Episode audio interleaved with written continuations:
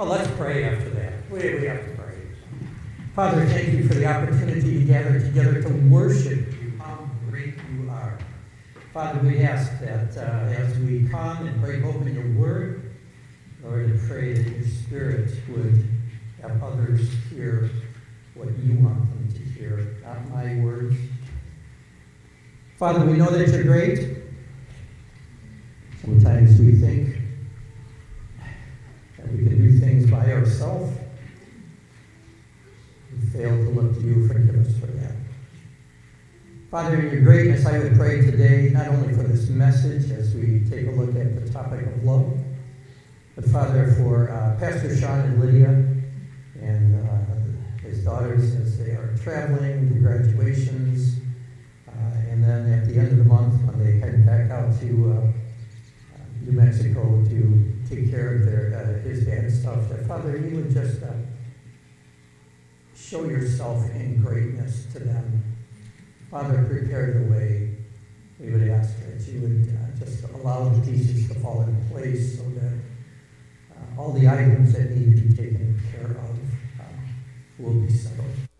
We pray that they will come back uh, with a sense of accomplishment, a sense of peace and Father, knowing uh, that you have guided their steps. So we give praise and honor to you in Jesus' name. Amen.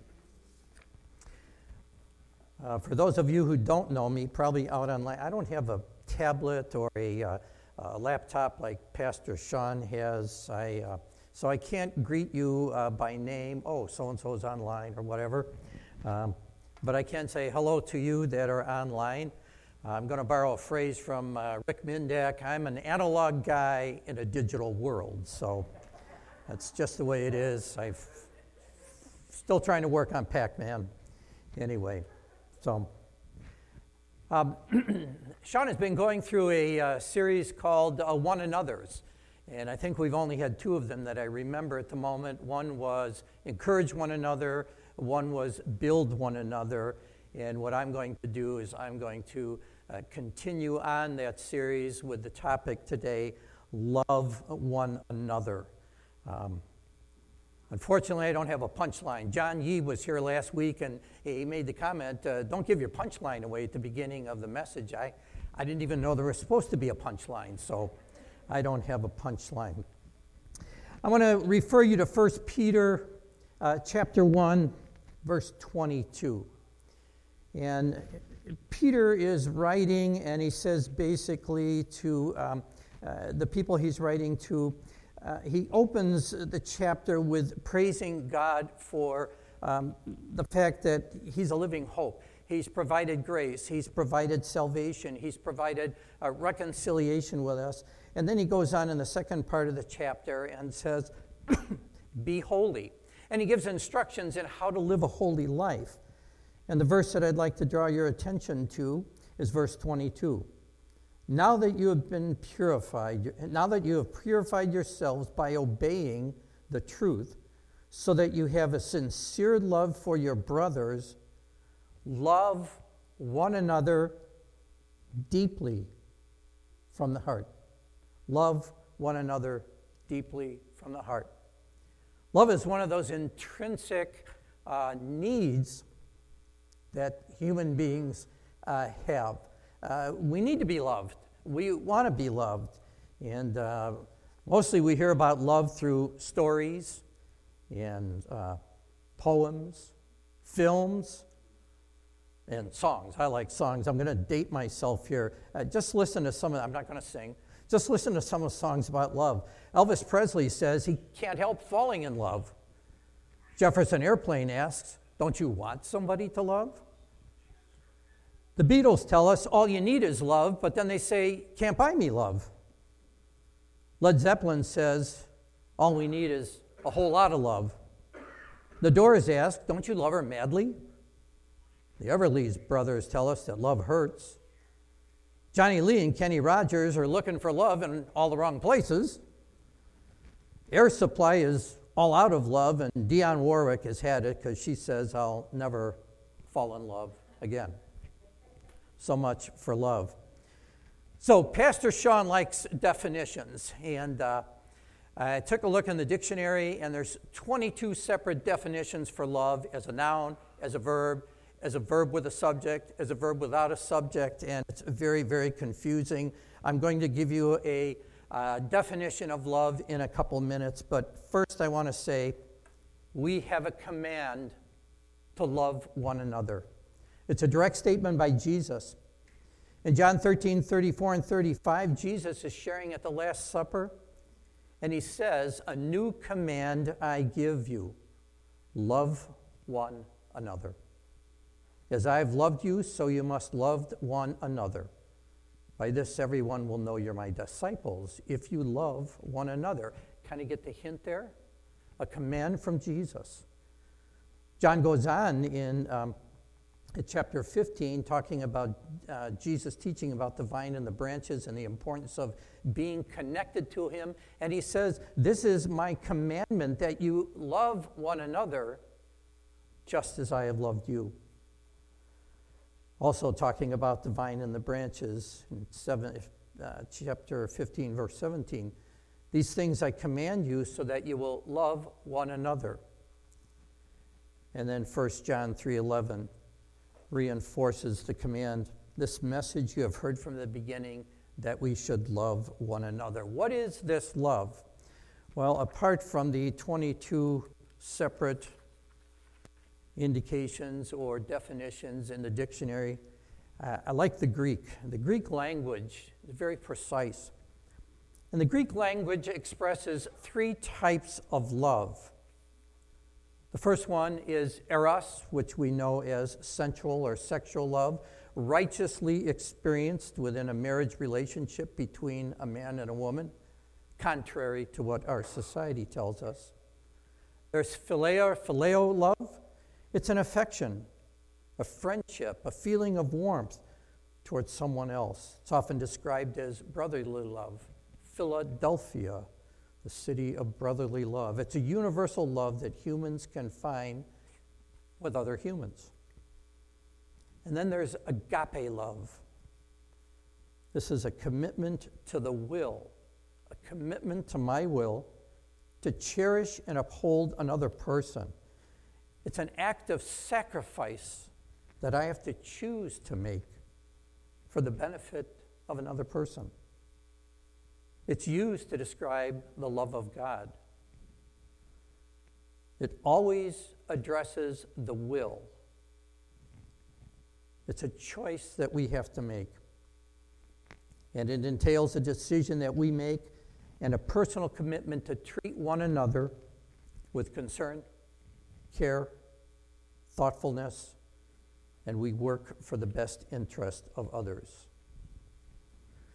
So we have a command to love. The question is, how do we do that? What are the descriptive things that I have to look at that my will has to decide I'm going to do something that's going to show um, an agape love because I've been commanded, love one another. I'm going to turn to 1 Corinthians chapter 13, often known as the love chapter, often read at weddings. Basically, what's happening here is uh, Paul is addressing the Corinthian church. And throughout the book of Corinthians, he writes to answer questions and, and he teaches so that the Corinthians can apply what they've heard and take correction, act, corrective action with their wills. And why do you think that is? Because the church is plagued with divisions and factions based on preferences of particular teachers. They have a misunderstanding of God's wisdom versus earthly wisdom. There's disorder within the church. There's an incestuous relationship in the church. There's boasting. There's sexual immorality. There's lawsuits among believers marriage relationships and problems. There's a question of Christian freedom. Well, what can I do? What can't I do? There's a question of uh, how we treat someone who is not as mature, maybe in Christ, as we are, or if I'm not that mature in Christ, Uh, what do I do when I look at someone else and watch their behavior? Uh, should I eat meat to idols uh, that, that have been uh, devoted to idols? Uh, there's disorder in worship. There's uh, abuse at the Lord's table. There's a misunderstanding of the use of spiritual gifts.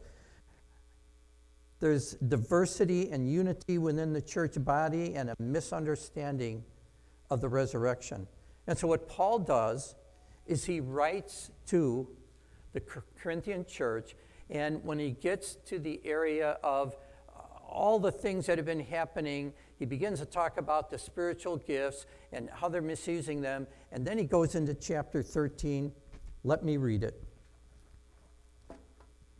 It says, And now I will show you a more excellent way. If I speak in the tongues of men and of angels, but have not love, I'm only a resounding gong or a clanging cymbal. If I have the gift of prophecy and can fathom all mysteries and all knowledge, and if I have faith that can move mountains but have not love, I'm nothing. If I give all I possess to the poor and surrender my body to the flames, but have not love, I gain nothing. Love is patient, love is kind, it does not envy, it does not boast, it is not proud, it is not rude, it is not self seeking, it is not easily angered, it keeps no record of wrongs. Love does not delight in evil, but rejoices in the truth. It always protects, always trusts, always hopes, and always perseveres. Love never fails. Those characteristics, as I look at them, I go, wow, that's an awful lot of things with regard to love. And as I look at those, I have to say to myself, hmm, Am I patient with others? Ephesians tells us be kind to one another, tenderhearted, forgiving one another as God in Christ forgave you. With all humility and gentleness and patience, bearing with one another in love. Do I exhibit that patience? Do you exhibit patience? Especially when things are trying? Wow, I am not patient with other drivers. I, I, am not. I have to tell you, I have to admit, my favorite line behind the wheel with the windows up is, You moron. I do not understand how you can take a task and make it complicated. I wonder what people do. I wonder what they're thinking. I have expectations that they're supposed to obey the traffic laws. And I think I have a little higher sense of that because my career as a law enforcement officer and my training gave me a little more than the average driver gets. And I have this expectation that you're going to do what you're supposed to do. Why would you sit at a green light? Why would you? Anyway. We're supposed to be kind. Be kind to one another, tenderhearted, forgiving one another as God in Christ forgave you. How do you exhibit kindness? Especially when somebody's very trying in relationships. Someone who dominates relationships. Someone who dominates conversation. Someone who always has the right answer. I know what I think sometimes. Shut up. Just be quiet. Let somebody else talk. Love doesn't envy. We look at things and say, wow, how did they get that? I should have that. That's mine. Love does not boast. Anybody know someone who boasts? You have someone, I've been everywhere, I've done everything. That's nothing. I can top this. This is what I did. Look at me. It's not proud. Romans 12, 3 tells us, Don't think of ourselves more highly than we ought to think, but think with sober judgment, each according to the measure of faith that God has assigned. I think we can all admit at one time we've been proud about some type of accomplishment that we've done. And I think there's a righteous pride that we can say, you know what? I was able to accomplish this because God led me this way, God showed me, God gave me an opportunity. But it's all based in what God has done, it's not what I have done. And some people boast about what they accomplish and what they do, and there's no assent giving to, given to God at all. It doesn't dishonor others. Do we look at other people, whether they're believers or unbelievers, with this idea, the Latin idea of imago Dei, created in the image of God? in the back of our mind, do we have some assessment that we've made on a group of people, whether it's race, gender, language, ethnicity, education, finances, whatever, and make an assessment that this person doesn't have any worth in my construct?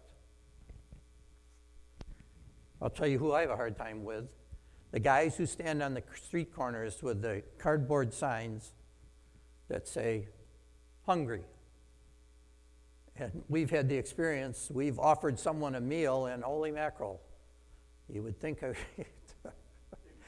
there was a string of obscenities I just couldn't believe. You know, my mind said right away, well, you don't deserve this. Do I dishonor people because I don't respect who they are? You know, Pastor Sean has talked about, uh, I, I, don't belong to the, uh, the Elmwood Park Facebook, but apparently there's some pretty vitriolic things that go on there. People posting about what's happening in the neighborhood, posting about their neighbors, saying vicious things about them. Uh, what a unique platform that we can use to um, spit out um, things that we would be embarrassed to say in public. Shame on us. Love is not self serving. Again, I go back to uh, someone I have in my life that, um, not Lorene, not Lorene. Every time I meet with this person, they have an agenda. It's all about them. It's all about them. It's manipulation. It's how I need to do this, that, and the other thing so that they are served and things get taken care of the way they want. Not no interest in your life whatsoever. Am I willing to love that person with their best interests? The question I have is how do I do that? That's where I need the Spirit of God to guide me. It's not easily angered. 2 Corinthians 3:11 tells us aim for restoration, comfort one another, agree with one another, live in peace, and let the God of love and peace be with you. Again, I go back to situations and churches that we know of where for some reason we have green carpet and we wanted orange carpet. And because I didn't get my way, I just told people, yeah, that's it, I'm out of here, I'm gone. And people haven't talked for years over things that really don't matter eternally. Love keeps no record of wrongs. 1 Peter 4 8 says, above, uh, above all, keep loving one another earnestly, since love covers a multitude of sins. It keeps no record of wrongs. I used to work for a sergeant that every time you would ask him for something, he would say, Well, let me think about it because I remember when you, and then he would fill in the blank, did this. It's like, seriously? Seriously? I don't know if I should say this. Should I tell my archaeology joke? Yes, yes. Do you know the majority of successful archaeologists are women? Because they have an innate ability to dig up the past. Now, now, now, now let, me, let me just tell you something. That is not loving. I admit that and I'm getting the finger shook at me by Dan back there. But do we keep a record of wrongs? Uh, do we look at people and say, hey, I remember when? Have we extended forgiveness? In some cases where there's been uh, a strife between me and another person, have we taken the first step in forgiveness? Or maybe we're the offended party. Have we gone to that person and said, we have to get this straight? And not so much argue out who's right or who's wrong, but seek forgiveness because my attitude has been wrong. It keeps no record of wrongs. It does not delight in evil. 1 Thessalonians 5:15 tells us, "See that no one repays anyone evil for evil, but always seek to do good to one another and to everyone."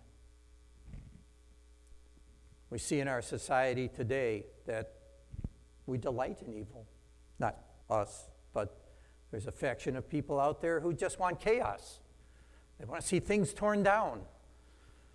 They want the government disbanded. They want who knows what, totally for the purpose of chaos.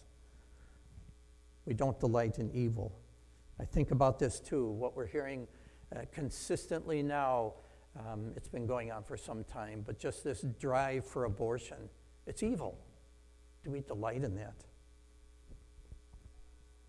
Hebrews 10:24 says, "Let us consider how to stir up one another to love and good works. Love rejoices with truth.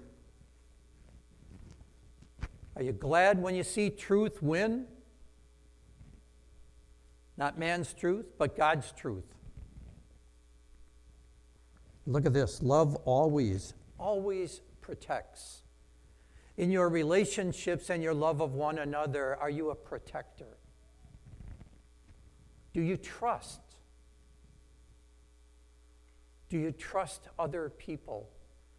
Now, there's a time when I think we have to look at situations and go, eh, I don't know, I'm not really sure, because I think trust needs to be built. But among your brothers and sisters, do you trust them?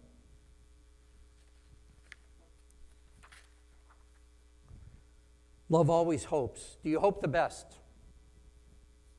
for others? Love perseveres.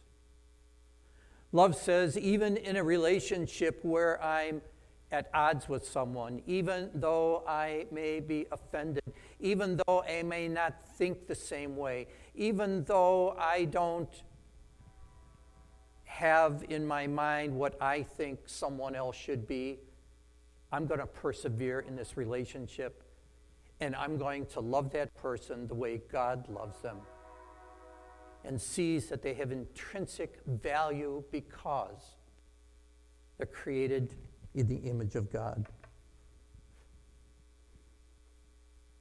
I guess the question this morning is how do you measure up to the standards of love that God's Word describes? Remember, this love is not manufactured. We can't choose or take the ability that we have within ourselves and just manufacture these characteristics that Paul has laid out. It can't be done on our own strength. It has to be done by understanding that, first of all, God loved us. And our relationship with God has to be right before I can have a relationship with someone else that's right. Apart from God, all it is is clanging cymbals, loud noise, it's show. It really means nothing. So we have a command to love. We've looked at the characteristics of love. And let me just say, uh, we're doing this topic about one another's. Um, I just went through and looked at one another. I don't know how far Sean is planning on going with this, but uh, God's word says we're to be devoted to one another, we're to love one another, we're to greet one another, we're to encourage one another, we're to offer hospitality to one another, submit to one another, bear to one uh, bear with one another, have the same mindset as one another, accept one another, spur others toward love and good deeds, compassionate to one another. We should even wash one another's feet, meaning service to one another. We should forgive one another, live in harmony with one another, instruct one another, sing or speak psalms, hymns, songs from the Spirit to one another, admonish one another, uh, not to pass judgment on one another, clothe ourselves with humility toward one another, and agree with one another. And I'm telling you this if we cannot love one another, we cannot do the rest of these. They're all rooted in that self sacrificing agape love that I'm willing to take that step to put myself behind, put Christ ahead, and serve, love people the way Christ does, the way God loves us. And there's a benefit to that, actually. John 13, 35 says, by, all, by this all people will know that you are my disciples if you have love for one another. Guess what? As we love one another, as we love people the way God loves them, it is a witness to a world that's looking for love. They're looking for meaning in love. They're looking for fulfillment in love. They're looking for a love that is all encompassing, and it can only be found in God. Do I look at people other than brothers and sisters, others who are outside the family of God, with this attitude that they are created in the image of God? They have value, and they need to know and understand what love is. Am I a witness in the way I conduct myself with those who don't know Jesus Christ. Wow, the greatest example of love is who? Christ, God. John 3:16 For God so loved the world that he gave his one and only son that whoever believes in him should not perish but have eternal life. Nutshell of the gospel. Do I love people that way? John 10 17, Jesus says, The reason my Father loves me is that I lay down my life only to take it up again. Again, he says in verse 15, just as the Father knows me and I know the Father, I lay down my life for my sheep. The example of love. John 10 18, no one takes it from me, but I lay it down of my own accord. I have authority to lay it down and take it up again. And this is the command I received from my Father. I was listening to a radio station on, I guess I was in the car, the uh, the gospel station. Uh, some good gospel quartets. I like gospel music, basically. But some of the theology is not really good sometimes. It's, uh, it's a little stretched, let's put it that way, anyway. But there was a song that came on. I, I, I was looking for the song, I can't find it anywhere. But it, uh, the theme of the song was basically that uh, uh, Jesus was cut down in the prime of his life. That, that was one of the main um, lines in the song, uh, in the chorus and in each one of the verses. And I got to thinking about that. No, no, no, no, no, no. Uh, that, that's wrong. He was not cut down. He purposefully chose to lay down his life, to take the sin of the world, my sin, your sin, and cover it with his blood. The only thing he requires is belief that I can't get to God on my own. I can only get there through Jesus Christ. He's our example of love. Is your love toward other people sacrificial to the point you would be willing to lay down your life for them? Let me go back to examples of love. We've seen examples of love uh, within the church here. We're, we're doing the, uh, the food pantry it's an example of love, of reaching out to people who are in need. We ask nothing. We have the clothes closet, we're doing that. Recently, we moved uh, Pat Ruffalo from uh, um, Elmwood Park here. Uh, her daughter came up uh, from Florida, and And there was a decision made that it would be better if uh, they lived together. There were some needs there. And they had to clean out their house. You know what? There was an expression of love among people who came and lifted and packed and shuffled and uh, put things in order and got things all set for. That's an example of love. I think as our pastor is away and some of the things he's dealing with with regard to uh, his father, with his mother's passing, upholding him in prayer and his family, an example of love.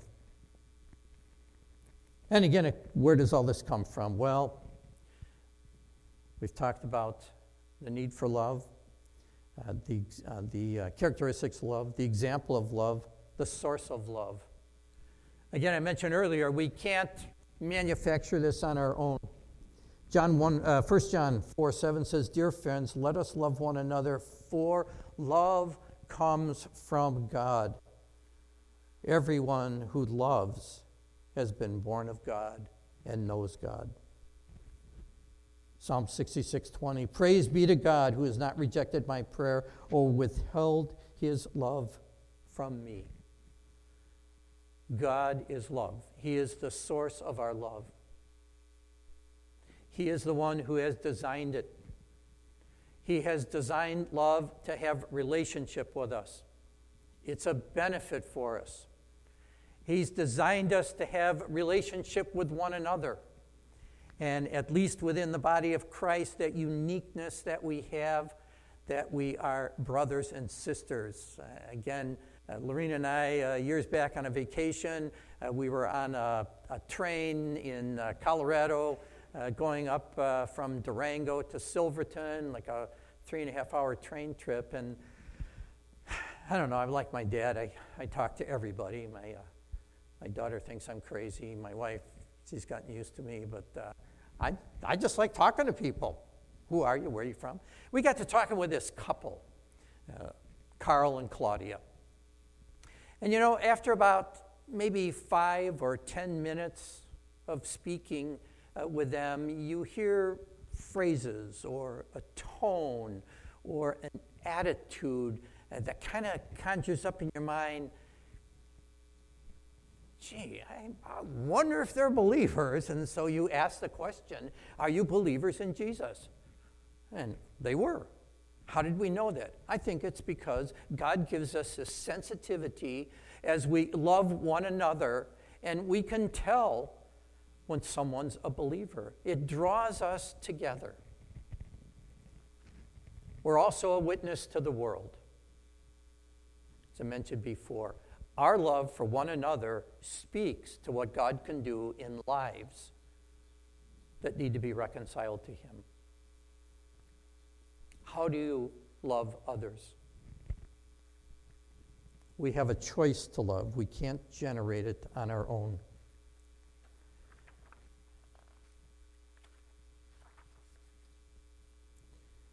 The love of God is greater far than tongue or pen can even tell. It goes beyond the highest star and reaches to the lowest hell. The guilty pair, bowed down with care, gave God, God gave his son to win. His erring child he reconciled and pardoned him from sin. O love of God, how rich and pure, how measureless and strong, it shall forevermore endure the saints in angels' song. Could we with ink the ocean fill, and were the skies of parchment made? Were every stalk on earth a quill, and every man a scribe by trade, to write the love of God above would drain the ocean dry, nor could the scroll contain the whole, though stretched from sky to sky. God's love is deep, it is immeasurable, it is all encompassing. It meets us where we are.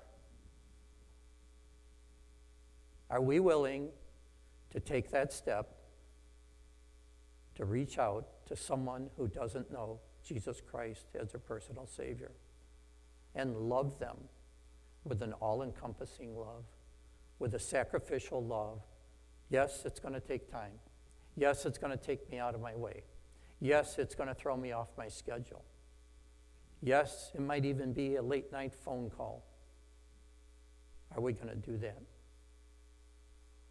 If you have never experienced this love, perhaps listening online, and you don't understand what we're talking about, you've never made a commitment to Jesus Christ,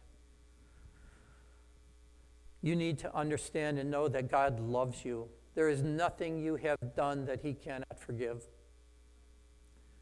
There is no person who has no value in God's economy.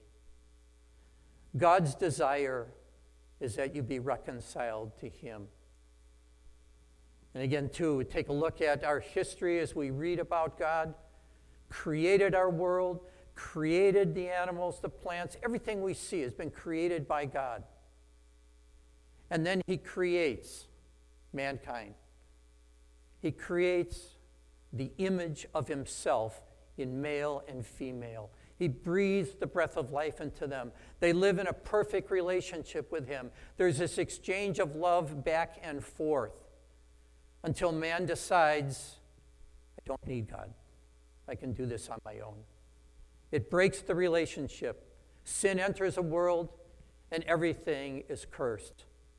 Man now lives outside of the relationship with God. And so God has a plan because He loves man. He sends Jesus Christ, His only Son, into the world to live as the God man, fully God, fully human, and goes to the cross and endures death and takes on the sin of the world so that people who believe Christ is the only way to come to God, who throw themselves, who acknowledge, uh, however you want to say this, believe that the only way to come to Jesus, eh, the only way to come to God is through Jesus Christ, is, be, is because of what God has done on the cross, what Christ has done on the cross. My sins have been paid for because of what Jesus Christ has done. And you know what's neat? He rose again, He conquered death. He's the only person who can stand before the Father when I sin and say, That's covered. It's been paid for, it's handled. I would encourage you, if you don't know Jesus Christ as your personal Savior, today is a day of salvation. All you need to do is just acknowledge that Jesus Christ is Lord, that you have sinned before God, that there's no way for you to present anything to Him of yourself or anything else that's going to give you eternal life. All other systems apart from understanding and knowing who Jesus Christ is are futile. They're just man's attempt to get to God. So, my question to those of us that are here today how do you love? A challenge for you this week. Reach out to somebody that God impresses upon your heart. Pray about it. Lord, show me someone Maybe it's someone in my family who doesn't know Jesus. Maybe it's someone at work. Maybe it's a casual conversation you have with somebody at a coffee shop, if we can still meet inside, depending on where you live. Maybe it's my neighbor. Ask God to put somebody on your heart this week where you can reach out with the love of God, the love of Christ, so that you have an opportunity to show others that you love them and God loves them. And you're able to share the gospel with them. We're going to have our uh, group come up and they're going to sing, and then I'm going to close in prayer, right?